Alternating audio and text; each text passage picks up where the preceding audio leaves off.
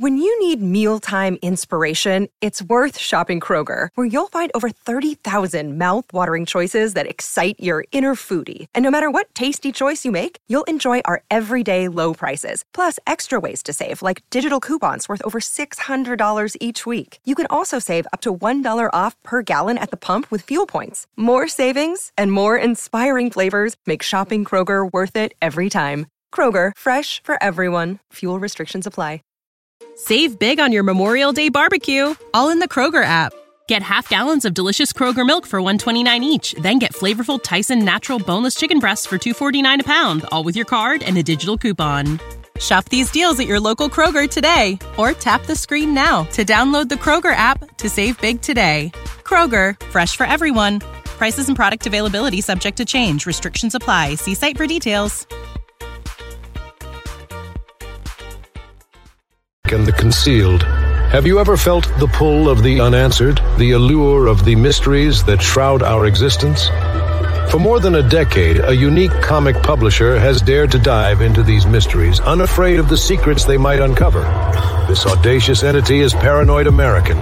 Welcome to the mystifying universe of the Paranoid American podcast. Launched in the year 2012, Paranoid American has been on a mission to decipher the encrypted secrets of our world. From the unnerving enigma of MK Ultra mind control to the clandestine assemblies of secret societies. From the awe-inspiring frontiers of forbidden technology to the arcane patterns of occult symbols in our very own pop culture. They have committed to unveiling the concealed realities that lie just beneath the surface. Join us as we navigate these intricate landscapes, decoding the hidden scripts of our society and challenging the accepted perceptions of reality. Folks, I've got a big problem on my hands. There's a company called Paranoid American making all these funny memes and comics. Now, I'm a fair guy. I believe in free speech uh, as long as it doesn't cross the line. And if these AI generated memes dare to make fun of me, they're crossing the line. This is your expedition into the realm of the extraordinary, the secret, the shrouded. Come with us as we sift through the world's grand mysteries, question the standardized narratives, and brave the cryptic labyrinth of the concealed truth. So strap yourselves in, broaden your horizons, and steel yourselves for a voyage into the enigmatic heart of the paranoid American podcast. Where each story, every image, every revelation brings us one step closer to the elusive truth.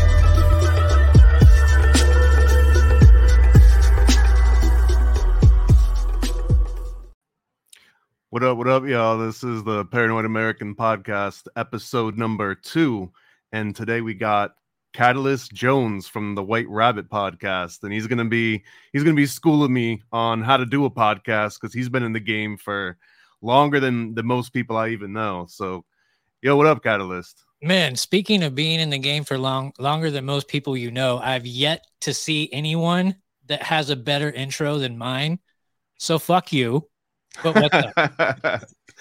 it's good, man. So uh, I, I want to do so fucking sick. I hate to interrupt you, but your intro is fucking fire, dude. That is. I love you, dude. I love you. That's that, that's high praise from you because you know you've you've been seeing a lot of media. You've worked with a lot of media, and we're gonna get into to some of that in particular. We're gonna be able to nerd out a little bit.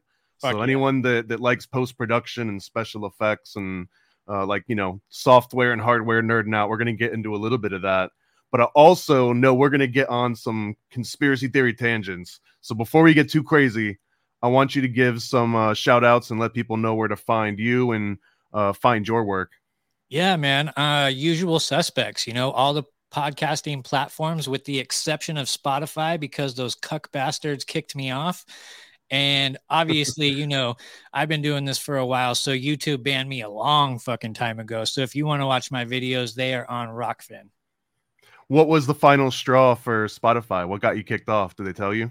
They told me it was a music copyright violation, which is mm. bullshit because everybody and their mother plays music clips. So, yeah, they, they can be selective, right? So if, if uh, it's kind of like police, where they have the discretion if they're going to pull you over on how bad they really want to fuck you. You know what I mean? So they they've always got it in the back pocket. Yeah, that's pretty much it. You know what sucks about Spotify too is I go through um, Podbean because when I originally started, I went through um, the Spotify app, and at the time it was called Anchor. And so when Spotify said, fuck this guy, that wiped me off of every single platform. And it took me like a month and a half to like get everything back up. And man, it like it, it taught me to back up your episodes. Let's just say that. How many how many times have you had, you had to restart on different platforms? Well, with the Podbean takedown was the original for at least for podcasting goes. Mm. I'm on my third uh, Instagram account and my also my third Facebook account. I gave up on Twitter and TikTok do they ever build like do you ever get to like a peak and then lose it and then build it back beyond that peak or is it the opposite or what? It's, it's the opposite. So yeah. but the followers i have on instagram now they're organic and i know that because i vet as many of them as i can. When i get a grip of followers coming in it's usually after i posted a dope reel and i actually broke the algorithm you know because it doesn't happen often. They keep me under their thumb as much as they can. But um I'm I'm pushing 9,000 on Instagram whereas the very first account was at the heart and the peak of Q. And so uh, I was like at 50k and you know so that hurt really bad but it also made me realize that hey man this is this is temporary this this whole uh social media thing. Just keep doing what you're doing and the people the right people will come. But q is forever. Don't forget that. I mean as long as you trust the plan so so I want to I want to start it out a little bit interview style, but I've I've always got one question that I ask people before we start.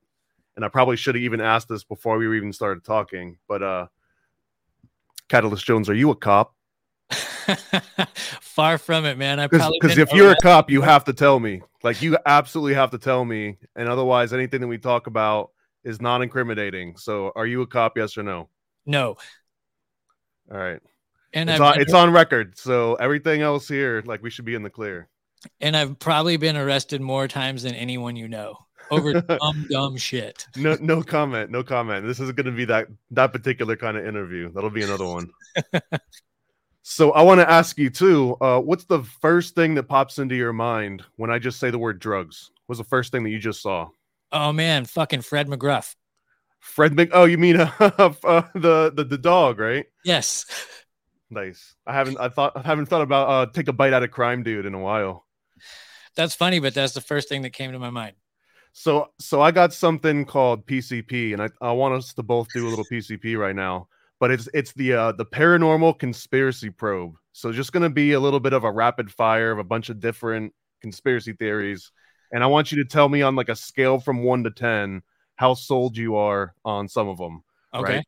So one being that you don't believe it at all, you think it's a psyop, you, you don't even like like when people bring it up, and a ten means that if someone brings it up, you're not gonna like leave them alone at a party until they like tell you to go like, hey dude, stop telling me about this thing. So I, I want to know your your rating. We're just gonna do a few of them. All right, let's do it. You ready for this? Yeah, quick fire. Bigfoot. Eight. Magic. Ten. Crop circles. Seven. Ghosts. 10. We're living in a simulation. 7. Dinosaurs. 0. Flat Earth. 10. But it goes further than that. Birds.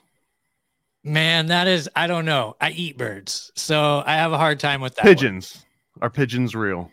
Some. I, I gotta, All right. I got to go five. Well, I got, I need, I'm a five on pigeons. Yeah. Let's start because, on pigeons then. Okay, because there are some that are definitely not real, but yet there are multiple. Mul- most of them are. So I feel like a five means you're on the fence, and you might like we might be able to sway you right here and today, one way or the other. And that's not my intention because I don't actually. No, this I is might... cool. You know why? Because my daughter asked me to do an episode on pigeons, and I was like, I just don't see enough validity in it to do in an episode until somebody brings more more something more to light. Well, the the strongest evidence that I've heard to date was have you ever seen a baby pigeon? Yes, and they actually have a name for them. Right. okay, so so I want to ask you again, why why are you at a 5 if you've seen a baby pigeon? Because I'm not saying that all pigeons, okay, but I'm okay. saying that Fair. that would be the easiest bird because they are in every single city every single major city. So that would be the easiest bird to replicate in order to um, watch people. But at the same time, why would we need pigeons when big daddy government, big brother government is just watching us all the time with all these surveillance cameras? Like, what would be the point of a pigeon? That's usually my my it's my argument as well, uh, especially when the RFID stuff started coming up and everyone was getting crazy about that's going to be the mark of the beast and we're all going to get chipped with the VeriChip. Uh, but really, by the time, and this is like what mid 90s, late 90s, but even by then, RFID was a little bit going out of date. Like they'd been using RFID since late 70s, early 80s or something, and it just doesn't have enough potential to like write and store things and the amount of information and all this.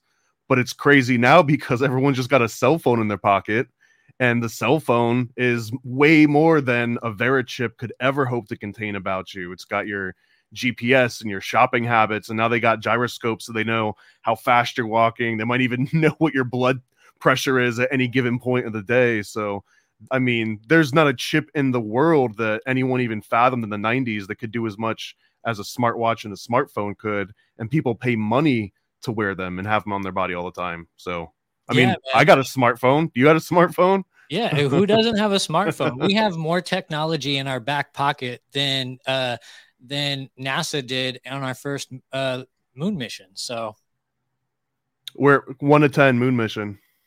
Oh, zero. Z- zero. Okay, we definitely got to get into that. We definitely did not go to the moon ever, and especially not with the footage they showed us. So let me, what about the reflector? Because that's one of the the things that I think might sway me that we've maybe been to the moon, or at least they've got a really convincing simulation slash hologram, but that there's a reflector that they left behind on the moon that we can still shine a laser and see it bounce back at us. So what what would your interpretation? Is that because it's all just a hologram, or is it because of something was already there and we just claimed it was us that put it there, or what? Yes, the later. That that something was already there. We discovered it and we are like, oh shit, look what happens when we do this. Let's tell everybody that that's that's proof that we were on the moon. Do you think we've had satellites or like lunar rovers that have made it to the moon? Like any any of the unmanned uh, aircrafts? No, satelloons, you mean? Uh, they would pop as soon as they hit the firmament. So they stay at a certain altitude so okay, so I feel like we have to to walk this back and get directly into flat Earth because I feel like they're gonna they overlap a little bit here when we talk about whether or not the moon landing is real and then whether or not space is even real right? Well, you could believe that the moon landing never took place or existed, but yet still be married to the globe. So they do go kind of hand in hand because when I was a full fledged flat earther, that was one of the main things that I would bring up is because whether you believe in a flat earth or not, we can agree that the footage of the moon landing is pretty fucking suspect. And if they're lying to us about that, then why is it so much of a stretch that they're lying to us about the shape of our Earth? So if you if you're fully into flat Earth, I assume that means that you can't believe in the moon landing. Like there's no such thing as a moon landing if you're all in on flat Earth. Is that right? Or there's are there people in the flat Earth community that are like, nah, NASA actually went to the moon, uh, but the Earth is still flat, and some other explanation? Well, I'm sure there's probably useful idiots out there that have watched a couple YouTube videos and they're like, oh, yeah, for sure the earth is flat and still think that we went to the moon. But anybody that's ever done any critical thinking in their research and actually comes out to be a flat earther, because coming out to be a flat earther in the last like uh, seven, 10 to about seven to 10 years was about 20 years ago coming out to be gay Okay. You're going to get criticism from everyone. Nobody's going to like you. You're not going to get anything. You're not going to gain anything from coming out as a flat earther. So, in order to come out and say that you're a flat earther, either one, you're jumping on the bandwagon without doing any fucking research, or you've done so much fucking research that it's like tying your shoe to discredit any of these dumbass globers, even if they have a fucking degree and are teaching kids is this where space is fake and gay comes from? Is that like a preemptive, like, no, you're not like I'm not gay, you're gay? exactly. Speaking of space is fake and gay, go, go check out the space is fake and gay shirt on whiterabbitpodcast.com. that one seems to be selling a lot. Yeah, you drop drop them here, man. I mean, this is the perfect spot. If anyone's got their ears perked, that's the shirt that you probably need to be wearing at this point. So I'm I'm really curious if if you got deep into the flat earth community and all the different theories, the one that fascinates me the most, but I haven't had a lot of people that I guess we're as sold on it enough to care about it, but I'm just curious, infinite earth, you know, infinite land. Where where are you at on the infinite land theory? Well, to be honest with you, I do believe that there are outer continents mm-hmm. outside mm-hmm. of Antarctica, which Admiral Byrd, uh, General Admiral Byrd already told us that on his escapades and his missions that he found land masses that are just as big as the United States that have yet to be explored. And he was killed quite shortly after that and very much silenced. That interview never seen the light of day again because it was a live interview and thanks thanks to the internet, nothing dies. So we've been able to pull it up. And yeah, so um, as far as outer land masses go, man, that's a deep one. There's no way to possibly know. It's all speculation. But we do have some things as far as like these maps that were um, printed in the late 1800s that shown these land masses, uh, their exact size, their uh, where they're located, all of this stuff. So I can't throw the baby out with the bathwater and say no just because we can't prove it, but it is definitely plausible. And I'm I'm curious too, what's the have you noticed an overlap between Christianity and flat earthing? Because it, it feels like there there's a, a weird correlation just in that the rules of flat earth, it almost puts man back at the center of the universe and it puts Earth back into the center of the universe. And it also sets it up for like man was put here for a reason and to dominate the Earth and to kind of like rule the Earth. Um, so, but I don't know. I don't. I'm drawing my own connection there just based on my own sort of observations, and I'm curious if you've seen anything like that. Okay, I've lived that. So I was born into an on and off again Jehovah's Witness family. Really? And, yes, and so when I left, uh, when I left the nest, How old? I, uh, as soon as I graduated high school, I okay. I left as soon as I graduated, and then, um, my parents were still back and forth, right? So they were still pretty cool. But anyways, to to my point is is I rebelled against that. So as soon as I left, I was atheist for as long as I could remember, and then I started getting into music and occultism so then I classified myself as a, th- this is going to sound fucked up, but I classified myself as a practicer of Thelema and basically a Satanist. Then I started digging into flat earth. And not to mention getting pinned down by a demon changed my entire mind about everything. We're definitely going to get into that. What kind of Satanist did you identify? Are we talking like LaVey? Are we talking like uh, Temple of Set? What are we talking? I feel like LaVey was just a Hollywood uh, shock value Satanist, even mm-hmm. though when he died, his last words were, This isn't how it was supposed to be, or something's not right. This isn't what it's supposed to be, um, which I find very interesting. But um, no, I, I read uh, the books of Aleister Crowley, um, you know, because all of the hip hop artists that I looked up to, uh, all the Jimmy Page, all the musicians that, that, it was Aleister Crowley. And I'm like, look, if all of these motherfuckers were able to fucking get fame off of this shit with the millions and millions of people that are just as talented but never get noticed, then there's something to this. And so I started buying up a bunch of, of the Aleister Crowley books. I started reading them. Um, I even uh, signed up for a, a local group here, a Thelema group, where they would do meetings on Thursdays. And um, actually, to be honest with you, before the very first meeting, I didn't make it because I just had a really bad feeling about it, so I just didn't go. But um, flat Earth, with with the mixture of being pinned down by a demon, is what totally changed my mind. So, so how did you get? Because because you also mentioned on a, a, talk we had before, you also got into like the adult entertainment industry for a little while. what age was that? Was that right out of high school too? Man, it's usually when I'm on female shows that they ask about this. I wasn't expecting this question coming from you, but yes, uh, that was right after high school. I was going to school in San Francisco for graphic design, and I had to work two jobs. I worked at uh, the Old Navy Megastore on Market Street, and then right across the Old Navy was a flagship uh, Virgin Megastore, like four stories tall. Mm-hmm. I worked at both of those places, and I still was not able to uh, pay all of my shit. And I was out on lunch one day. I can't remember if I was at Virgin or or Old Navy, but it was the same exact area. And a guy approached me, and he was like, "Man, you got it." He was like, "You got the look." He was like, "You ever thought about getting into the uh, getting into movies?" And I was like, "Fuck yeah, I thought about getting into movies, man." And so get into this van, little kid. Right. And he's like, take a walk with me. How much time do you have? Oh, and I looked like a little kid too. Uh, like when I was 18 and 19 years old, I I mean, I, I had to show I still show ID sometimes. So and I'm 43 years old. So I, I was like a pedophile's wet dream, basically, because I was legal and you know, and able to do it. So anyway, this guy approaches me to act in some movies and be and gave me his card and everything. He talked talked to me for like a good half an hour. And I called my stepdad and I was like, "Yo, I got approached to do adult movies." And he and now, mind you, this guy is an elder in a Jehovah's Witness congregation right now.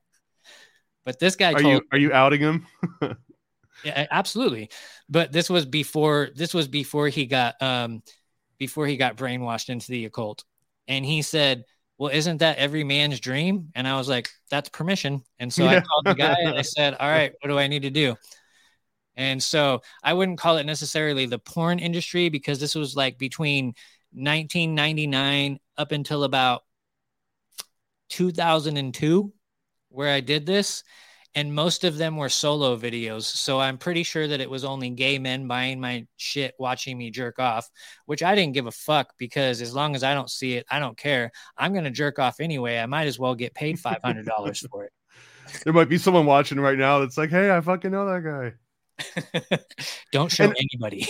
and I'm curious, was like, um, did the Satanism come before or after that?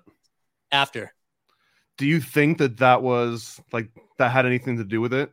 I'll tell you what introduced me to Satanism. Do you remember the Osbourne uh Osbourne family reality yeah, the, show? the reality show, yeah, whatever it was called. Okay, so um when that was going on, I actually lived in Los Angeles at the time. Mm. And some people that I knew were friends with some of the Osbourne people and another band that I knew was on the Osbourne family soundtrack. And so I got to go to the Osbourne family soundtrack record release party. And that was pretty much where I was like, there's something to this. All these motherfuckers, look at all of this shit that they have and what they're about. So I kind of just mimicked it. Okay. So, so it was really like, uh, you wanted to, to, meet the devil at the crossroads and have him, you know, teach you the tune or whatever? Like, would if you actually were propositioned and it was like, hey, kids, sign your soul over here in blood, and you'll just become an immediate, you know, pop star? Was that were you at that point where you would have been like, yeah, just show me where I got to sign? Yeah, back then, absolutely. I would have signed it immediately. Like, who do I have to sacrifice? Fuck them. Fuck it. Let's go. And how old how old did uh, this last? I guess I'll ask you when did the the demon encounter happen? What age was that? Uh that was not that long ago, brother. That was about 2 years before the pandemic hit, maybe a year before the pandemic hit. Were you still uh interested in satanism up until then or did that yeah, so okay. Very heavily. So, yes. So let me ask you, what's your favorite Aleister Crowley work? Is there anything that you still look back to now? Well, back then, Magic Without Tears was my favorite book. Oh, why uh, is that? Because it was the most easy to read. Like, it, I don't know if you've ever tried to read the Book of Law, but a lot of Aleister Crowley's writings, it's um, it's so difficult to comprehend what message he's trying to say because his writing absolutely sucks. so, um, yeah, like the book of law was like, there's only a certain amount of people that will be able to understand this, you know, and these are the people that when they look at black, they don't see black, they see purple type of thing. And trying to like, it, it was like reading the Bible if you didn't have uh, somebody that had read the Bible and been able to break shit down for you. It's like written in the same type of a way, but much, much deeper and a lot of numbers and, and I felt with with uh, Magic Without Tears, it was more it was more easily. I, I just understood it better, and so I was able to go over that, and that was more what I was going for anyway. It wasn't the book of law. It wasn't like I'm gonna do whatever the fuck I want to do, and I'm better than everybody else. Like the law, you know, like it wasn't that. Um, it was if this shit is real, then I want to know how to do it and I want to know how to harness it and I want to know how to use it to my advantage. And within that book, I felt was where I was able to, but I, I got rid of all of them. Do you feel like you saw any results from anything that you did when you were uh, practicing that? Absolutely not, brother, because demons love to see you suffer. So I, I did get results as far as like music. I would write songs where I would be in a trance. And then after I would produce like my verse, I would sit there and spend hours and produce it and make it sound fucking perfect. And then I would walk away for a while, like, you know, a few hours. And then I would come back and listen to it. And I'm like, what the fuck am I talking about right there? And then I look at my lyrics and I'm like, I didn't fucking write that. Like, there's a song that I wrote about the end of the world through the eyes of a demon or through the eyes of a possessed musician. Wait through the words of a demon possessed fucking you you get what i'm trying to say? Yeah. That's a tongue twister for through, me. through the eyes of a musician possessed by a demon right? yes yes. And you know as much as like those are the thoughts that are always going through my head when i listened to it and i was like fuck i killed that shit. So then i was like i was big into uh backwards play at the time you know like how you can play like um Stairway to Heaven backwards, mm-hmm. and there's a lot of shit going on in there. And I was like, let me see. And so I threw it into fucking um into my program and I played it backwards. And sure shit, there was three things in there that was clear as day. Says, I know what evil is. Evil is in you, and fuck, I can't remember what the other one, but there was three, and it was clear as fucking day. And, and this is I, your own acapella in reverse. Yes. And then I tried to replicate it, right? Like re record that verse. I saved it, but then I would re record that verse and see if it would be as clear. And it, you couldn't even make out what I was saying. So I'm like, fuck, dude, it was that recording when I was inhabited by ever, whatever entity I was inhabited by. They made that shit come out. How long ago was that particular experience? I would say seven years ago. Okay. So, so you, I'm gonna assume that you kept doing similar things until you had your demonic experience, or did that happen after you had already sort of quit? No, my demonic experience. So what? Um, I had a merch store, which I actually was like, you know what? Fuck this music thing. I'm gonna focus on a clothing line, and my my website was extremely satanic. Like I know all of the symbolism, and so I had it plastered all over it, and I remember I just designed a new shirt and I uploaded it to the website. And I stood up from my computer desk, turned around to walk to my bed to go lay down for the night right after I had posted this shirt. And then I got spun around and pushed onto the ground. And all it was was pressure, just all over, like an even amount of pressure over my entire body and I couldn't scream and I couldn't move, almost like sleep paralysis, but it wasn't because I couldn't hear a voice, but something was running through my body saying, You're promoting false idols and you will be punished. And I'm trying to scream, Get off of me, get off of me, get off of me. And my roommate, George, at the time had his girlfriend. Well, she had just moved in or she moved, she lived with us. And I'm screaming out, or I'm trying to scream out. And then they run in because they can hear me struggling or they heard me fall or something. They're both trying to lift me up and I can't talk to them. And they're like, help us. Like, why aren't you fucking getting, like, stop fighting us. And then all of a sudden, boom, it just fucking left me and they pulled me off of the ground. And I ran to my computer and I deleted my fucking, I disabled my website and I stopped doing music. I stopped looking into demonic shit. That was it for me, man, because I was already looking into flat earth and I'm like, man, if this shit is legit, then that means that that gives a lot more validity to that black book that I've been talking a lot of shit about. Do you think uh like I'm curious where you think Satanism came from? Because I understand the LaVey aspect of it when it started making its way into Hollywood and there was TV shows and musicians and just famous people that were kind of endorsing it. But where do you think it came from before then? Like before the 50s and 40s? Did did any of your research ever lead into that? And like where like how did it how did Satanism specifically get into America and who kept it alive for hundreds of years? Well, I would say that Satanism, in a sense, is what created America. And if it, it, Satanism is such a blanket, uh, like a broad statement, right? That's like saying Christian because that falls into so many different categories. And when people say Satanism, I tend to think like uh Anton LaVey and fucking Hollywood shit, right? If you edge lord, I, I, call edge lord Satanism. That's basically right, what it's, that is. It's just shock value. Fucking, I I'm a goth. I I listen to heavy metal and I used to listen to emo. That's what I get from those people. And then you've got temp um Satanic Temple, which is kind of like a uh lit- litigious edge lord right? Like they also want to, to cause a little bit stir but they also have a team of lawyers and they kind of do it in the courtrooms and stuff. Yeah uh, definitely do you know that uh the eight commandments of the satanic um the eight satanic i don't know that no this is a, a christian podcast sir. Well i'm just gonna say that's what really reeled me in as i'm reading these commandments and i'm like there's do you still no- know do you still know them I never knew them off the top of my head, but I always had it in my in my wallet at the mm. time.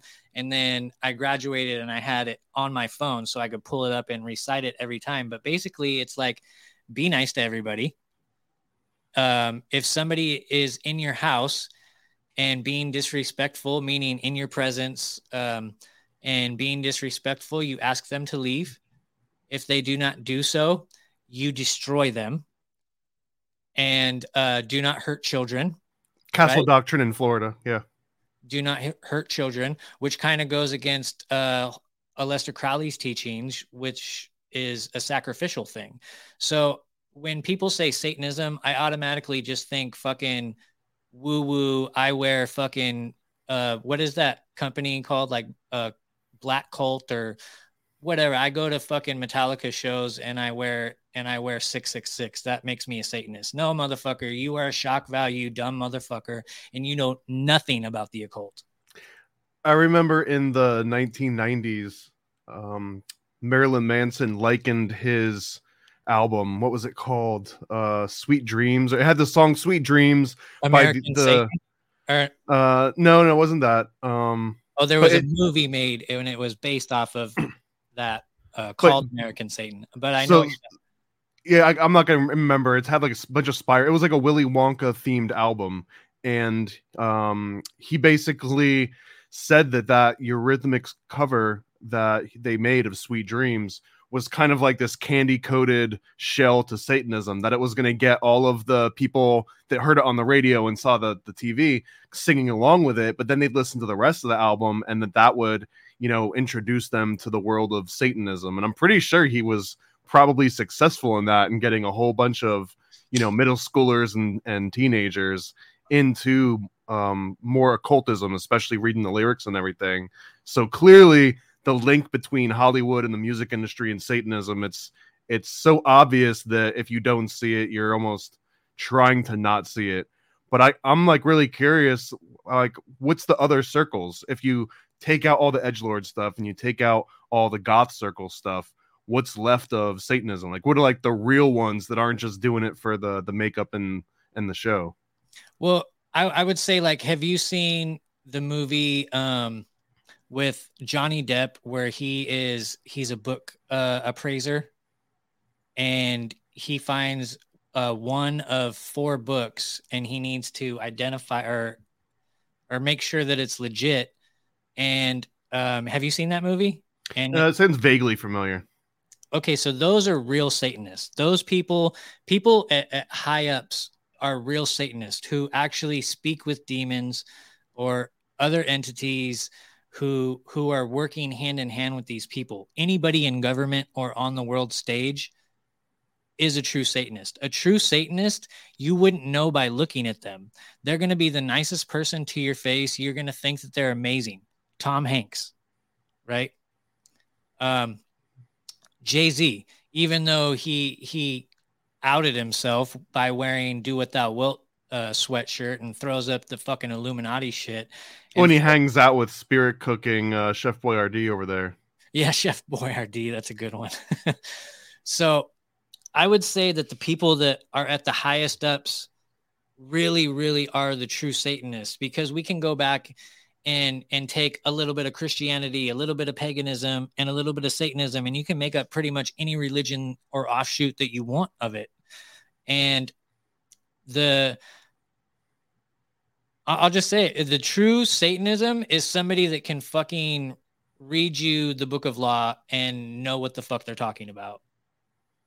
So like someone that's fully versed in, in occultism and alchemy and everything. So I'm curious, does is there a chance that just knowing a lot about occultism, let's say that you knew enough to read the book of law, that you knew what all of it said and you could explain it in detail, would you have to be an evil person to know that? Or do you think that it's possible that you could be just completely neutral, secular, and still understand it all? Or would you like have to be all the way in? Oh no, absolutely. You can still understand it. Um, like there's certain things like in the book of law, it says that um, I, I mentioned it earlier that a true believer or a true chosen one will look at the color black and they'll see purple. Well, I look at the color black and I see black. So this is like that the white and gold dress uh, thing. right. But I but I'm gonna I'm gonna backtrack a little bit because I'm not going to go into a courtroom uh, if I have jury duty and only listen to one side of the story and then decide whether or not this motherfucker is guilty. So I feel like I jumped into it to see what the other side had to say. And I didn't mind what the other side had to say, to be perfectly honest with you. Now, did it get really, really dark? And were there things that started to happen that I was uncomfortable about? Yeah, fuck yes. Did I start having thoughts that were not my own? all the fucking time. I still think that I'm possessed by something that I need to shake. Do you think that someone that's actively a Satanist right now uh, and that dies a Satanist, do you think they go to hell? Yes. Do you think that's forever? Unfortunately, yes. Um, if I was to die seven years ago, I would have been fucked.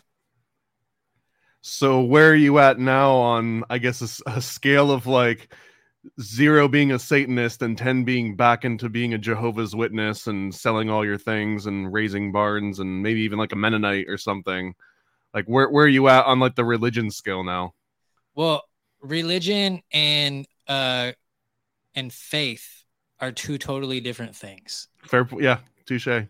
So, um as far as my faith goes, I am 100% on the right team right now and which is one of the reasons why I started my podcast is to speak out against this evil that we are seeing right now. This is whether you want to be involved in this or not. You are an unwilling participant in this battle between good and evil right now. If you didn't have that experience with the the demon that you said like jumped in and pushed you off your chair and um and you flew back from it. If you didn't have that experience, do you think you'd still be on that same path? Or like was that the defining thing that changed everything? Or were you you said you were also starting to look into flat earth so were you already kind of weaning away from that lifestyle? I was already teetering but i do have to correct you. It didn't push me out of the chair. I already stood up and i was walking towards my bed and i got turned around and pushed down okay. so it's like almost like a fucking jujitsu move done on me but there was nobody there doing it it just fucking happened um what was the second part of that question? Well, I'm I'm actually curious if if you've um well if that hadn't happened, would you still be on the same path? That's a great question. And I don't know if I have an answer to that. But digging into flat earth as much that I was, was eye opening that we're here for a reason and everything that we've been taught has been lied to. And also being a Satanist, see, I don't even like that word, being a Thelomist, as long as that I was, I knew damn sure that there was an evil side. So if there's an evil side, that must mean that there's a good side too. And so I was already teetering. Um, who's to say if that would have happened? It didn't happen. If I would be doing what I am doing right now, um, because I am one of those people ever since I was young. I'm like, just show me proof. Like, just show me proof. I remember being like 13 years old, laying in my bed, wondering about sex. And I just wanted to have sex so bad.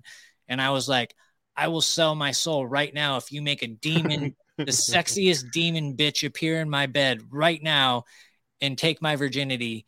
I will sell my soul, and it didn't happen. So yeah, no, I think I think if that actually worked, there'd be a lot of like demonic little kids running around, a bunch of like twelve and thirteen year olds with horns, extra horny ones. Yeah, but I think they did. I think that that wish was granted to me later in life because I'm pretty sure that I've dated a fucking demon. So now, now when we were going through the the rapid fire, when you were doing PCP earlier, you mentioned dinosaurs, and you were like zero so how much? Because that also feels like another Christian overlap to p- people that tend to be very heavy Christian. Um, there's a higher chance, I think, of them maybe not believing in dinosaurs than someone that may be atheist or agnostic or whatever. So I want to. I'm curious. Do you think there's any overlap on that, or is it completely separate for you? No, I don't think there's any overlap because actually there are scriptures in the Bible that people can, if if they were to translate it in their own terms, would be talking about dinosaurs. However, I don't think that they were talking about dinosaurs. I think they were talking about Nephilim, and which something people don't talk about is the beasts of the field, which is completely different from the Nephilim. The beasts of the field were here before humans and before these entities. So there's a lot going on there. That's kind of a loaded question, and I love it. So, do you know anything about devolution? I I don't. I mean, de-evolution. You mean like the opposite of evolution? No, it, it's like a fucking military co-op thing that a lot of people that used to follow Q, like myself, which I jumped off the Q and the Trump train a long time ago, um, believed that that like after the inauguration took place and and the I still believe motherfuckers took it a step further and not to call this guy a motherfucker because he's the smartest, one of the smartest people I've ever met. And thank God he was able to come on my show. But he's on um, Ron from New England's Wicked Planet podcast every once in a while. And he's his good buddy, um, Anonymous Sean. And he breaks down devolution so well. But he talks about what's going on right now as far as the political theater that we see. And he dates it all the way back to when Eve took a bite from the forbidden fruit and how this is all just a contract that was broken and everything right needs to be done. How close are we to end times, do you think, according to, to them? Well, you know, brother, every generation, every single generation thinks that it's their time, right? Right. If we were living in World War One or World War Two right now, we would be like, oh my gosh, this is the end time. However, in the Bible, it does say after the third major war, but I would say that since World War One, we've never stopped being at war, right? Um, so are we talking about a, a biblical war or a physical war? That I, I don't know. But if they're talking about a third major war and that's what we're promoting right now, then yeah, we, we're pretty fucking close. And if you do believe in things that it says in the Bible, it says it says that um, Father will turn against son, son will turn against father, mother will turn against daughter, brother will turn against brother, and so forth. And it also says, and that's what we saw during this whole pandemic. Is the separation but, but the non the non-binaries don't turn away from each other, so the theys stick with the days. Maybe maybe that's what they're telling you is that everyone has to turn into a they, and then you're you're immune from that in end times. I don't see it that way, but that's a funny, funny, funny take on it. Um, shit where was i going? Oh and also another thing that it says it says that the end days will also be just like the times of noah. And what were they doing in noah's times is they were manipulating dna they were trying to make hybrids. We've been trying to make super soldiers. And i don't know how you feel about the celebrity cloning center but i'm fucking all in. And one to ten. So you're, you're a 10 on the celebrity cloning center I'm a 10 on we have celebrity clones. As far as the celebrity cloning center that Donald Marshall talks about, where he's been a victim of his whole life, where they take his consciousness out of his body every night when he goes to bed and then they torture him to write music for all these famous people, that I don't know if I can get behind. Who do you think's the most obvious clone, right? Like today? Kanye. Kanye. Oh, you think Kanye's a clone? Do you think that there's a, still a real Kanye? Within the past two months, Kanye. Jamie, Fox, Jamie Foxx is a new one. Um, it, it, does the clone replace the real one, or does the real one still exist and the clone's like just doing oh, mundane Who's tasks? The biggest one, man. I've been working on a documentary about this for a minute. The biggest one is Eminem, bro. He died. He died in 2000. This is debatable when he died, but mm-hmm. in 2005, it was reported on the news that he had died in a car accident and he was pronounced dead on the scene. And then crickets. They never followed up on it, never said another word. It was like, just don't say anything and they'll forget that we said it. And everybody did. Everybody forgot that they said it. There's also evidence that he died of a drug overdose. And then we didn't see him for a long time. And it was because he was in rehab. And then he comes out he has brown eyes, not hazel green eyes. His ears no longer have holes in them. And I got my ears pierced when I was in fourth grade. I haven't worn earrings in 20 years. I still have holes in my ears. Um, he was on a doc a documentary on Netflix not that long ago. I would say about two years ago. They came out with a documentary talking about this uh, artist in LA and he started out being a graffiti artist and then he became a tattoo artist and he tattoos all the famous rappers um, from 50 Cent to Eminem to anybody who's em- anybody wants to get a tattoo from this guy, right? Mm-hmm. And they mm-hmm. were doing a documentary and they entered in Eminem and he's wearing a fucking hoodie. And they were like, because he did all of his sleeves. He did the he did the rotten piece. He did uh Hailie Jade. And that was the big one. They asked him, they were like, How does the Hailie Jade blah blah blah hold up after time? And he was like, I'd show you guys, but I got it removed. Interesting. And I'm like, hang on a minute. Like, I haven't seen this guy wearing anything since he came out looking completely different with a different bone structure, different eyes. Di- everything about him is different. His head is taller, everything. His rap sucks. Like his rap, his fucking rap style sucks. It's not the same Eminem. And I'm thinking, I'm like, wait a minute. Have I seen him without a, a, a t-shirt, something? Just show me these tattoos. Like you got your daughter tattooed on you and you got that removed, like, no, I, am not buying it. Whether he was joking or what, I, I don't buy it. Who do you think owns that clone? Let's just say, let's just, for sake of argument, he's a clone. Who owns him? Is it government? Is it a record label? Is it CIA? Is there a difference? Uh, may I mean in accounting, I would assume. Okay, well, in accounting, I don't know but we know that the CIA is heavily involved with music and it's heavily, heavily involved in our movies. Um, and we know that they came, there was that meeting in the 90s where they wanted to push crime rhyme so that they could fill up the privatized prisons. Right. And so there's a lot of money to be had with Eminem when Eminem came out, he took the world by fucking storm because there were so many white people like myself that loved hip hop music, but we were not allowed in it. And we weren't we weren't allowed to be a part of that culture. What about Vanilla Ice? Didn't he pave the way for for white Vanilla Ice and Snow? Remember Informer? I definitely remember Informer. Shinimini Shinomi I'm a Shnam. so you're saying they didn't pave the way? It was Eminem. It was Eminem that definitely paved the way for white boys, right? Um, I, would make an argument it might have been Dre that paved the way for white boys, but well, he's the one that he's the one that ultimately um, made Eminem sell his soul to get where he is now, right? Which is why Eminem lost Ronnie and everybody in his family. You would think that if you were rich and famous, everybody would fucking love you in your family and want to hang out with you all the time. Who's he Ronnie? Lost, Ronnie was his uncle who was mm-hmm. the same age as him, and uh, it meant it meant Ronnie meant everything to him.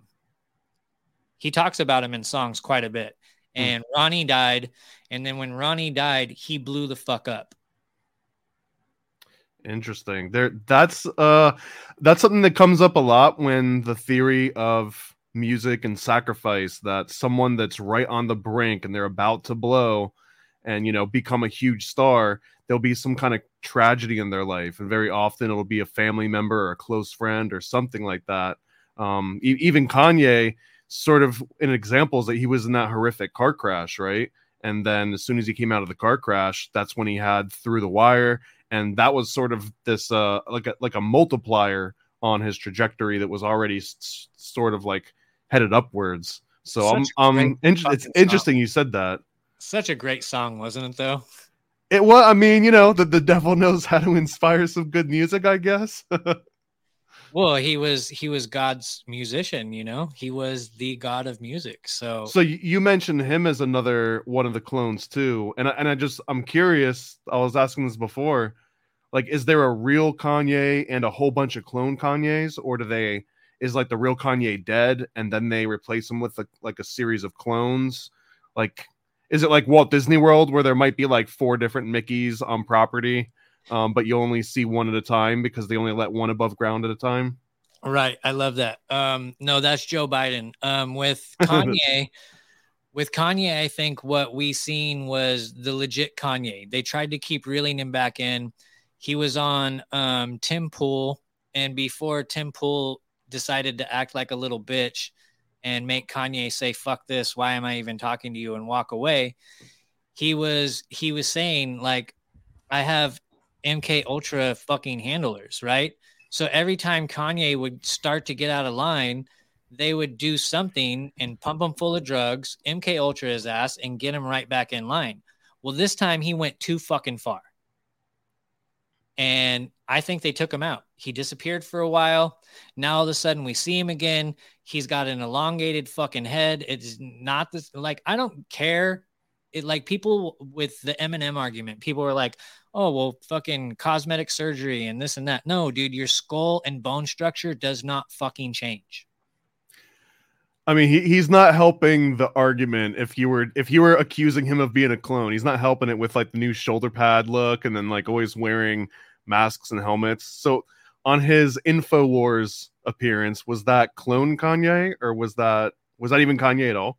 I don't know, man. I think that I was like, why is he doing this? This is so dumb. Like he just left Tim Pool and I respected him for it because he's like, if you're not even gonna fucking respect and listen to my side of the story and just automatically have it in your head that you're going to strike me down, then why am I even talking to you? And I was like, good for you. Don't even waste your time with this fucking guy. Right after that, he goes on Alex Jones and he's wearing that fucking Balenciaga fucking gimp mask. I'm like, no, this is out of character. It it is interesting how um he's he started to position himself as like the man of God, the newly born um, and then also like he's basically attached to the hip to Kardashian for the rest of his life. He he represents if LaVey, if there was a Christian LaVey, he's kind of like a Christian LaVey in a way, right? It's it's more about just like for LaVey, it was more about LaVey than it ever was about Satan. Satan was like the backdrop for LaVey to get people to worship him and I feel sometimes that Kanye uh, he he exudes that same sort of energy. I'm not saying that he intentionally is trying to make people worship him, but I feel like he's got Jim Jones uh, LaVey energy to him, where you know he kind of commit he almost like has people worshiping in him, but he's you know he's also a little bit off the rocker in a in a entertaining way. Yeah, absolutely, man. I mean, and he he's a um he's a narcissist, right? So he, I, I get it. And I'm going to tell you, like, the reason I like Kanye so much is because I see the path that he took as the path that if it was presented to me, I would have taken, right? So he sacrificed his mom so that he could have everything that he always wanted. And then it's like the witches coven comes up to him and they're like, uh, all over like the witches coven has Kim Kardashian in it and who is the hottest fucking girl on the planet at that time. It was like yeah that's who I'm going to be with. It's Kim Kardashian you know? And then he actually lives in the coven with all these witches and they are witches and I can prove that as well. But to get back to Kanye he saw how dark shit really is and he has a conscience and he he actually cares for people. And so i'm like he had a change of heart and now he wants to speak out about it. The only thing i didn't like is in one of his latest albums the very first song was a chant for his mother. You know what i'm talking about? I can't. Donda donda that seems like a rich that just sounds like a rit- ritualistic chant to me and i'm like oh man are you still dabbling into some occultic shit? Or maybe he just has a higher knowing of something and you know because you fight spells with spells. You said you had proof so i have to ask you what's your proof that the kardashians is a coven of witches?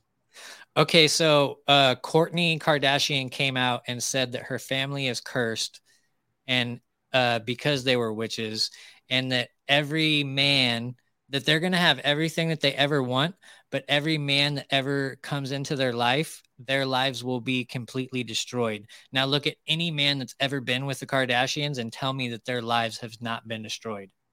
Which is why when I saw Travis Barker go to the dark side, I was like, no, don't do it, bro. Don't do it.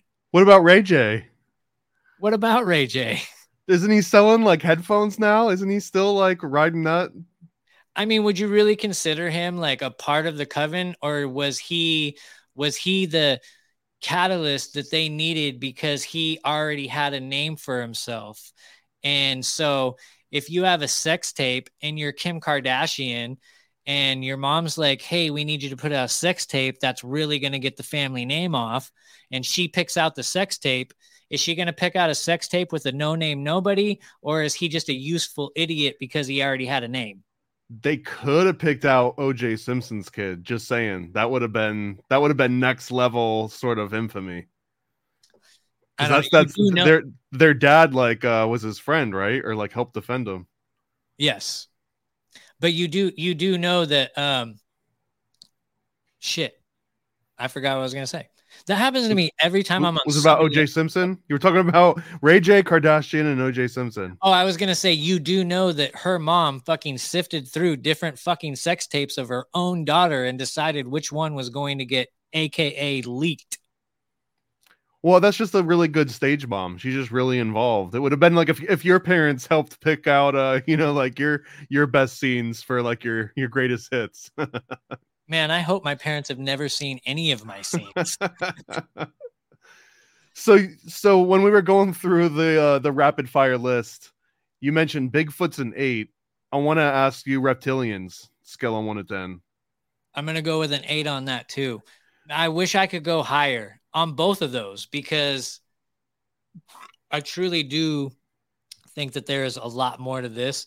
But as far as like putting a name and a face to it, I would say that those entities absolutely exist, but eh, do they exist in the form that we think of them? That's where I'm not sure. Okay, so I mean, my most obvious question, which folds right into what you were just saying, is let's say Bigfoot's real. How come we don't have a stuffed Bigfoot in a museum somewhere or anything other than grainy photo?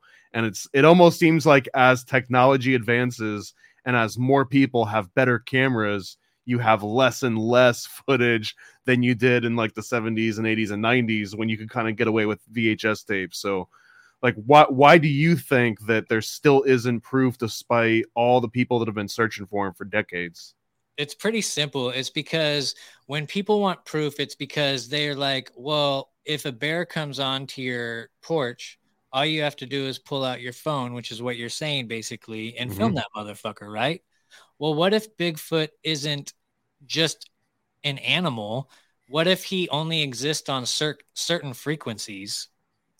And when he is around, when Dogman is around, when all of these cryptids are around, they only exist on certain frequencies.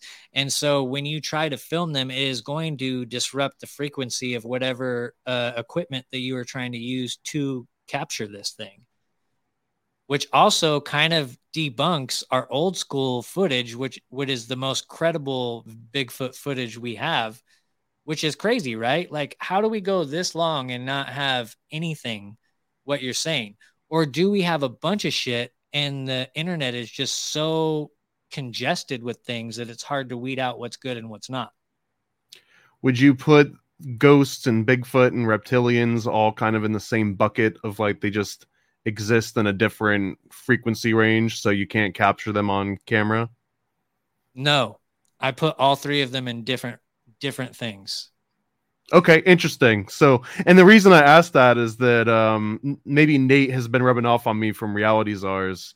Uh, shout out Nate, but he's he's pretty much sold that Bigfoot and ghosts and aliens might potentially be the exact same thing, just perceived depending on who you are. Like if you've if you believe more in Bigfoot or you believe more in aliens, then whatever that thing is might just reveal itself as that to you, since it's the way that you can best understand it. But if uh, if you if you believe in completely separate, I want to ask you: Are aliens and reptilians the same thing, or are those two different things? Man, I mean, this is all speculation, though. So who really knows? Um, I would say that there are probably reptilians that we would consider aliens. Um, so let's rewind a bit because I don't want your listeners to think that I'm like full blown flat earther. I believe that we live in a simulated hollow flat earth. Okay, yeah, you're gonna have to break that down a little more. How, so, so I know that that flat Earth debates uh, they start going off the rails if you bring up like discs and pancakes and like the the shapes and stuff. So, what is a hollow flat Earth like specifically? Does it mean that there's a there's a definitive top and a definitive bottom and like a hollow space in between? Is there any sort of in infinity here? Does it like go forever in any direction? I love that theory, but you know, there's no there's no way to prove or disprove that theory. Just like there's no way to disprove whether we live on a flat plane or not. Well, That's maybe because because if they allowed us to leave the beyond the Arctic wall, that could potentially be proof, right? So right. the only thing blocking that very, a very interesting thing right now is I don't know if you've heard this or not, but Vladimir Putin is pulling out of the Antarctic Peace Treaty. The longest standing treaty that all nation not all nations, but all nations that are involved, it is the longest standing treaty that we've ever had. And he's like, fuck this, I'm pulling out. So I'm very curious if there's going to be other countries that pull out as well. So during the next Antarctic uh, Peace Treaty meeting, he is going to disfellowship himself. And I'm hoping that there's going to be some secrets that come out. We all know that Hitler, well, we all know that Hitler had a lot of things going on in the Antarctic. Um, we know that people, if you say like, uh, you, you like we can't explore the Antarctic. People are like, "Oh, that's bullshit. I can fucking book a ticket and go explore the Antarctic right now." No, motherfucker, you can go on a tour guide and fucking see what they allow you to see. That is it. You get the money, get all the money you want. Actually, Alex Jones was going to do this. Alex Jones offered Sean Hibbler and Eddie Bravo to fund. He was going to fund as much money as it cost to do a fucking expedition to the Antarctic and they wouldn't give him any permits. So here's another thing is there's no military presence allowed in the Antarctic. Well, you get in a boat and somehow Truman show your way out all the way to the Antarctic and you tell me what fucking meets you. It's going to be military presence and they're going to tell you to get the fuck out of here. you have 3 minutes to turn around or we will start firing. What the fuck are they hiding? You think there's a little staircase in the door too at the very end? I mean, man, wouldn't that be fucking ironic? no, I don't I don't think that. But like I said, man, it just sucks because we're limited to what knowledge we can know with our own eyes. But what we can know is that everything that we've been told as far as our history books and as far as history goes with space travel, I will say that because I don't believe in history either. But with history, as far as space travel, we look at our books, everything that we've been told is a fucking lie. So is it really so hard to believe that they've lied to us about the shape of our earth? Especially when you dug into it as long and as much and in deep as I have, it's just like every little tiny thing. You're just like, yeah, of course. Yeah, of course. Oh, flight patterns. Yeah, of course. Oh, there is no such thing as satellites. Of course there isn't. It's all fucking balloons. Oh, of course. Where are you at on Tartaria? I love Tartaria. I love the whole idea of it. Um, but my buddy Matt from The Great Deception, mm-hmm. got really, really deep into Tartaria and he was able to tear some holes into it. So I would say it's a good start to start thinking about ancient civilizations and the technology that they had and and the far vastness of knowledge of what this is that we are in was way greater than what we have as far as tartaria itself goes and the whole bandwagon of it i think it's uh, just that. It's a bandwagon. Do you remember any of those specific tears that Matt came up? Specifically, no. And I'm sorry for the dead air. I was taking a drink. Um, um, specifically, no, I do not. But you know, he is he dives way deep into hidden history, ley lines, and like the world fairs and stuff like that. It all really lines up with Tartaria. But then you think about like the things that we're seeing. Okay. I don't think that um, we have any buildings as far as like you go to San Francisco and you still like these elaborate, just amazing buildings and shit like that. And then you see like half of it is underground. I, I even a year ago, I went to San Francisco and I was filming it. I'm like, why would you have half of a window like it just doesn't make any fucking sense. So obviously there was some sort of a mud flood, covered up shit. We came here and inhabited buildings that were already here. Does that mean Tartaria? No, that means another civilization that got wiped out that we just fucking said, "Hey, look at this building. Let's let's make this ours." So that I agree with when people start getting into Tartaria as far as the technology they had, it's very interesting as far as the bell towers and the mercury and healing frequencies and free energy. All that shit totally makes sense. But then you were like, wait, but then they were just wiped out and they had this amazing fucking technology and energy and they were just wiped out. The only way I could see that happening is if their technology got too advanced for them that they ended up wiping themselves out. Maybe art. Um, another interesting topic on that is like look at Nikola Tesla, and that when Tesla was wiped off the planet, a lot of his technology got wiped away with him, and people to this date still apparently have been able to recreate a lot of it, unless maybe it's like they do it for the government behind you know secrets. But we're talking on technology, and I'm curious what your thoughts on AI are. Is is AI uh, evil? Is it good? Is it neutral? Do you think it's going to be Skynet? Like, where where is your head at? Let me ask you a question before I answer that. Yeah. Do you know who the agent was that confiscated all of Nik- Nikola Tesla's work? Uh, John F. Trump, right? It was the his uh, great uncle who yes, was sir. an engineer employed by the FBI. Yes, sir. So, all right. So there's questions there, but um, what do I think about AI? Uh, is it T2, Terminator 2? Um, will it will, will it become T2? No. Never? I don't think so. So are, are you optimistic that AI is going to be like a, a beneficial tool for mankind as opposed to a weapon against it? Well, a gun is a beneficial tool to mankind, but it is also a weapon against it, right? So it's all in who uses it and how they use it. I, well, do I, I, do I think it's going to become its own being and be like, all right, in order to protect the planet, we need to wipe out humanity. No, I don't see that happening. I just don't because I, I, what are your thoughts on that honestly because you know way more about ai than i do i only gave uh, ai generators a chance with ai art here recently and i even hit you up i'm like hey what's the best ones because i don't want these motherfuckers stealing my job but at the same time maybe they can make my job easier.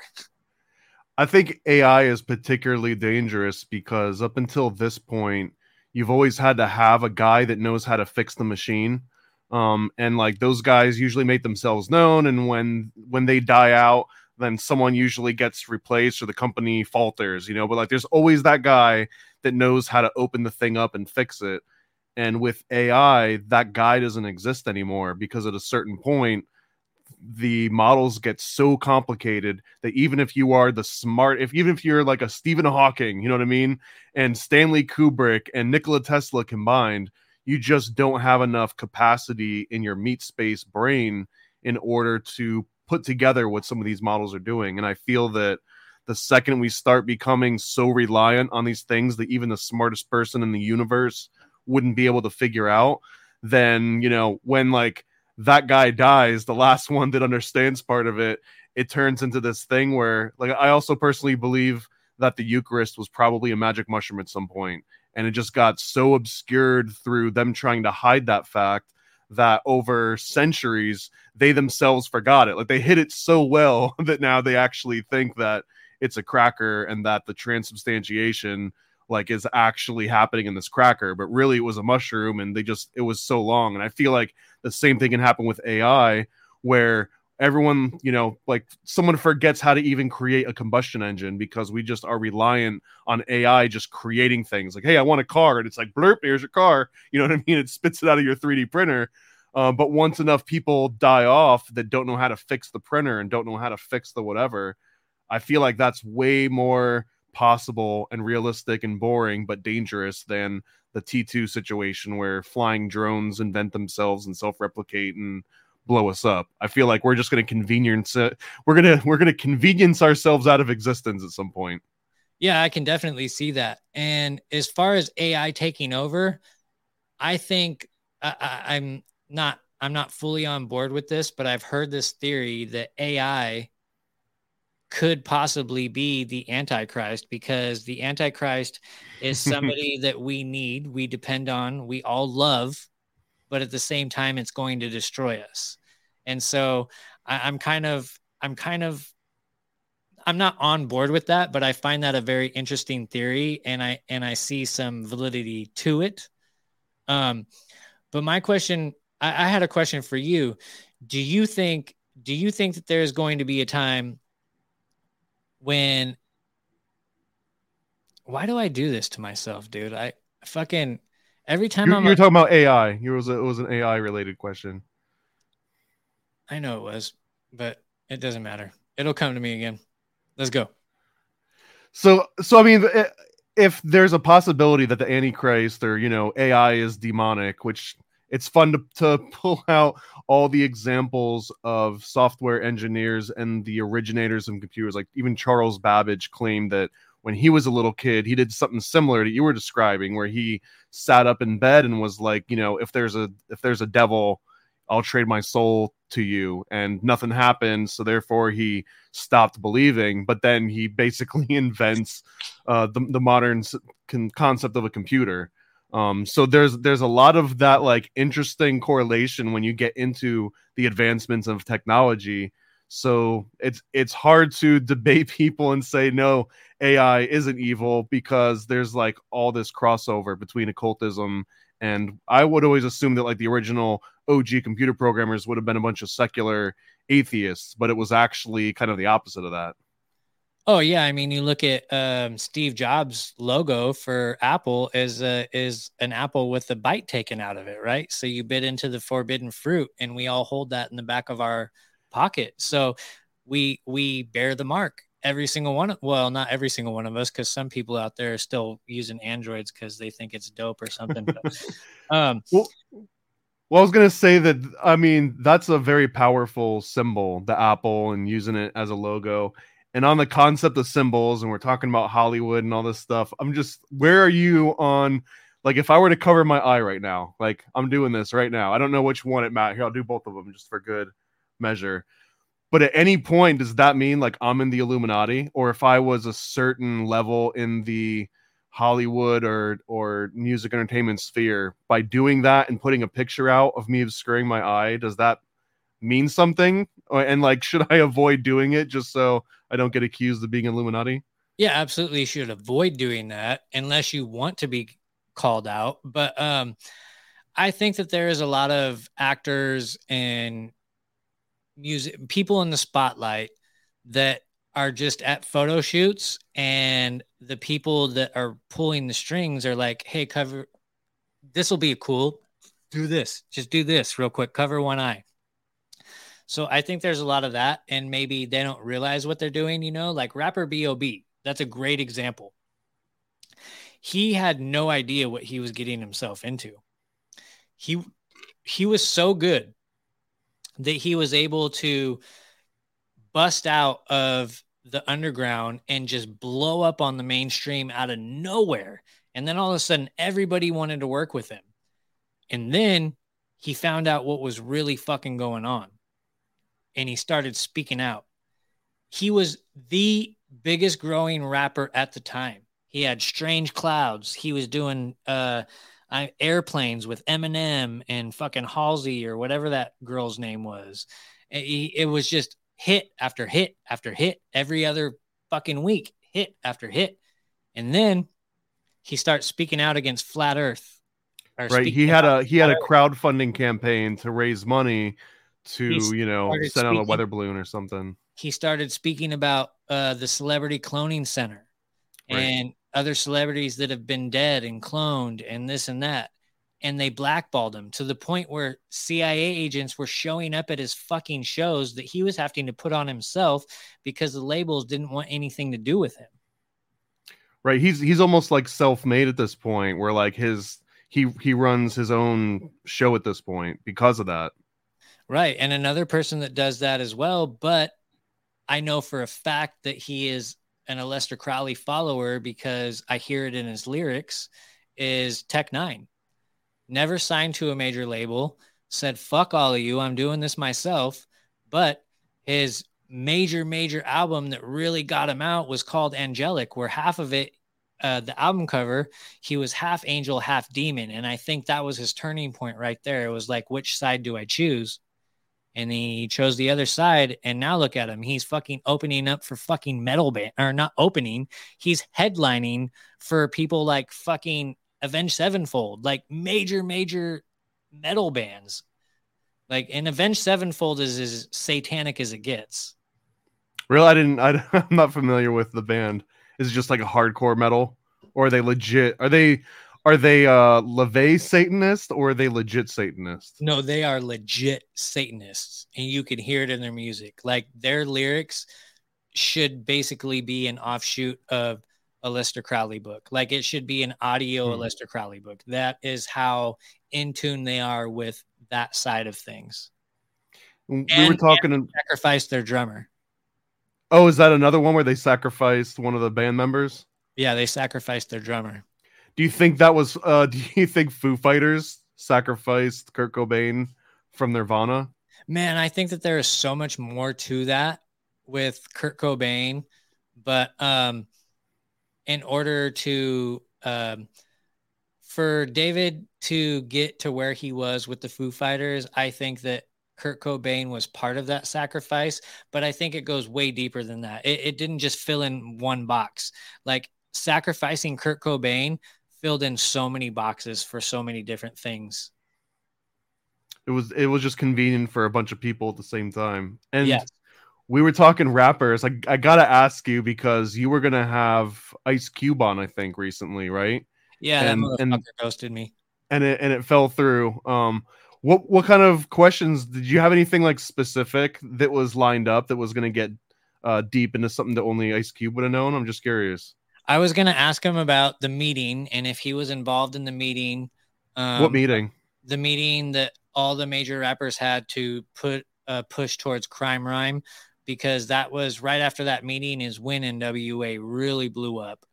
And then uh, wasn't long after that, Joe Biden had his 96 crime bill um, passed, which put anybody with less than a teeny, teeny little bit of crack in prison for what was it, 10 years? So that was to separate the, that whole movement, the whole crime rhyme was to separate the black family and to destabilize them. Um, what was uh, that, that, was there wasn't a second part to that. I, would just um, it sounds like maybe he even passed that to like teach Hunter a lesson that Hunter never learned. oh, I, was also going to ask him. You know, I was going to ask him about Jerry Heller. Uh, I was going to ask him, you know, like you saw the writing on the wall with Jerry Heller. You fucking left the group when they were at their peak, when they were at their peak. So, like, you obviously like know the difference between right or wrong, but then right afterwards you come out with um, not right afterwards, but not long afterwards, you come out with the Ice Cube Volume One and Volume Two, and then he has a song where uh, the Angel of Death comes to meet him, and he's talking about some really dark shit. I was also going to ask him about uh, Snoop Dogg's murder tri- trial because that's another sacrifice. I think is Snoop Dogg sacrificed somebody in order to get his riches and fame with Death Row. I was going to see if he would answer on that. If he didn't leave by then, because I, my goal was to get him to say, "You're asking me too many things. I can't. I'm out. I'm out." I think that would have been the best thing. Is he, if he left the interview halfway through, that would have been the best. But um, I uh, yeah, I, I, had a I had some other things lined up. I was going to ask him some Raider questions because I'm a huge Raiders fan, and I think there's a whole conspiracy going on with the Raiders right now. Them moving to Sin City, being the very first NFL team to really push the jab. You can't come to our games unless you have the fucking turkey baster, and then um, their quarterback, who I think is the greatest quarterback that fucking the Raiders have ever had, better than Kenny Stabler, better than Jim Plunkett, better than all those motherfuckers, is Derek Carr. But they never gave him a chance to shine because that motherfucker is a full fledged Christian who, when he's not playing on Sundays, he's going to church and he's giving his own sermons. And they don't need that shit. They just moved to Sin City. They sold their soul to the fucking devil to be where they are right now. It, it's funny how we've got this this uh, theoretical separation of church and state, but you couldn't be any more political by being religious at this point. It's it's almost like being religious is probably a stronger political party than any in particular. You know what I mean? It's it's interesting how that works. And and can we rewind because I remembered the question I was going to ask you when we were talking. Yeah, yeah, yeah. Go for it and you were like, it's to get there. But isn't already there with like quantum computing? And I don't know how much validity you hold to um, the black cube or not, but Joe Biden was campaigning when he was running against Trump. And he was like, well, we know Trump has the black cube. I don't think Joe Biden even knows what he's talking about. So the black cube and Chaka Chaka chip could be the same thing. I don't know. Unless unless the clone was like glitching at that point. I don't know. I, I feel like I would trust a uh, a bowl of applesauce uh, opinions more than you know the Joe Biden meat puppet. I definitely so. vote for a bowl of applesauce. and I and I and I don't know about the quantum computing. I I mean I understand the concept of it, um, but I don't think that it particularly proves anything woo woo or that we've like hit any sort of singularity cusp or anything yet but I'm hopeful. I'm hopeful that that it'll it'll be something crazy that we'll see in our lifetime, and then like I wonder if we just hit a certain technological achievement, we just reset. You know what I mean? It's like you you hit the hundred percent on the progress bar, and it just resets back to zero again. but uh, but before um before we I get we hit that a couple times, man. I mean that's the mud flood, right? Right. Uh, I, I since we were talking about the uh, the crime rhyme thing, I just wanted to point out if you haven't seen it or anyone listening is interested and hasn't seen it, there's a video by a, a guy named Wise Intelligent that if you go on YouTube and search Wise Intelligent, um, you'll probably find it fairly easily. And he's talking about this directly on how the record execs would come in and just be like, if you're talking about self empowerment or being active politically or strengthening the family unit, like you got to go. and like we want the gangster rap and we want all this other stuff. Um, but yeah, the, the Wise Intelligent video on that is phenomenal. So highly recommended. So, um, I, I also we were talking about clones and tattoos and stuff. Mm-hmm do you think that the artists today the reason why they look ridiculous with all those tattoos on their face is because that's like a fucking life insurance I haven't considered that just because it's a little bit hard. I don't know, man. I feel like it would be easier to tattoo somebody than it would be to clone somebody. Like if you've got the technology to clone them, you can probably 3D print whatever the hell you want on their their cloned skin. Interesting. So what about uh what was that guy who played uh was it for the Giants and then he got hit in the chest and basically dropped dead? Oh right, his heart stopped for for a while. Right. And then it was like, "Oh, see, he's alive." And we just see him in a mask and shit. And yet his kids are there with him and they're not masked. And it's like I I don't know, man. I think that I think that maybe just maybe they're getting all the some of them are just posers and they're like, yeah, this is what we're doing. Like this is what we do. We get tattoos on our face. But I think some of them are like, fuck you, you're gonna take me out. You're gonna have to replicate all these tattoos on my face that are all over the internet that motherfuckers are well, well aware of that I have. I feel like it wouldn't be hard, man. You you pop their carcass into a 3D scanner, it scans all their tattoos and then after you're done cloning them it just prints them back on there with little lasers and or even a tattoo gun. And i mean have you ever seen the videos of the guy that can make a cake that looks like a cell phone and then he cuts it in half and it's like it's cake? If someone can do that to that level like i don't know man. I feel like with the unlimited resources that we assume that the cia has yeah i think they could probably perfectly re-tattoo somebody but they probably can't replicate that personality as well. And there might be like the weird bone sort of uh, structure might be slightly different because it's maybe they don't have that down pat. I don't know. I'm I'm on the fence on the cloning. Um, the, the strongest case might be Britney Spears, but I don't know. Man, I think she was just replaced, to be honest with you, because I don't know if you've seen that video that came out. I would say it was about three weeks ago, maybe four. Shit, I could be totally off on my timeline but this girl posted a video, reposted a Britney Spears video where she's doing her dumb dancing, right? Number one, when the fuck did Britney Spears had gap teeth? Because now she does. Uh, she's got that tattoo that's on the wrong leg. And uh, every time you see her doing her stupid Instagram videos, it's always in the same fucking place. It's like always at the same thing, and she's dancing horribly. You guys got to remember, like, this bitch is a fucking, she's a, a dance choreographer. Like, that is what she does. Like, you think that she's just going to sit there and dance like half ass as good as your girlfriend can? Like, no, dude, this is not Britney. But then this girl came out watching this video, and it looked like had a filter on because when she moved for a second, the filter lost where it was and it was a different face.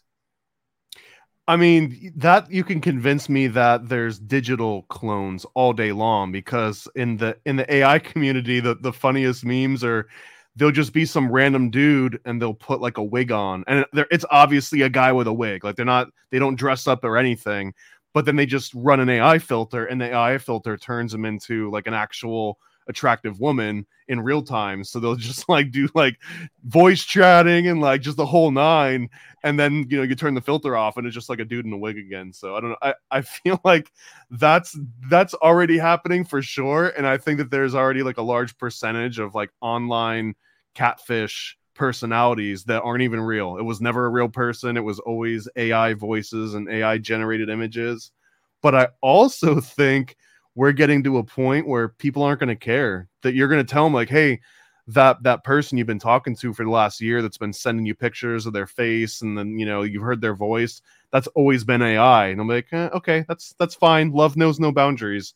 I mean if you if you look up uh, the articles on this company called Replika you'll see that we've we already passed that line. Like there's already people that are just like i'd rather have a digital companion than no companion at all um and that's just the the route it starts taking you know what's funny is they always tell us in movies before the shit takes place, right? What was it like a year before the pandemic? There was a movie that was kind of controversial, and it was about a guy that falls in love with AI, with an AI person. Like, yeah, Joaquin Phoenix, I think it was called Her, maybe. Yes, that's exactly the movie I'm talking about, right? Mm-hmm. And now we're seeing that.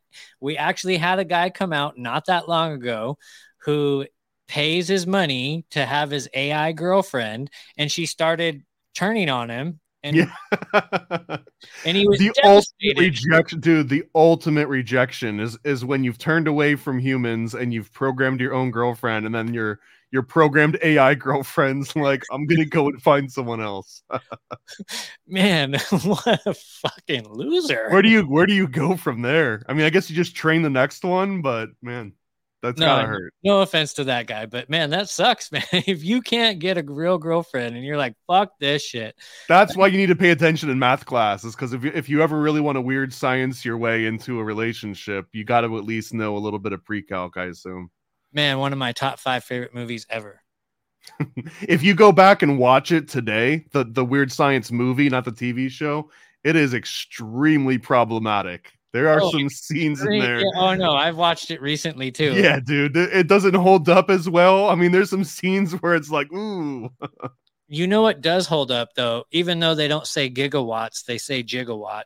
But uh Back to the Future holds Oh, of up. course. Of course, man. I I think that the Back to the Future there's got some some really interesting occult symbolism in that one too. And not to mention all the 9/11 uh you know foretelling that's going on in that movie. Well, dude, we're we're coming up on an hour and a half, and I want to make a note to maybe we get together and just talk about 80s and 90s movies and occult symbolism because that's one of my favorite things ever. Man, I would love to do that. And you know, it, it, I don't know if you do shows with more than one pe- person, but yeah, sometimes Big Country from Whiskey, Beer, and Conspiracies would be amazing in that conversation. Let's let's figure something out, man. Um, well, so anyways, I want to give you a chance to plug yourself and your channel one more time to uh to whoever's watching. So go ahead and and do that for Katillist Jones here. I appreciate you, brother. Yeah. Uh, first and foremost, go check out the Instagram, man, because I do a lot of stuff on Instagram that you're not going to see anywhere else. So uh, it is uh, White Rabbit Podcast on Instagram uh, underscores between each word. And then, like I said, man, I'm on the usual suspects other than Spotify and YouTube. If you want to watch my videos, check me out on Rokfin, uh, White Rabbit Podcast. I like to have cool guests like Paranoid American here.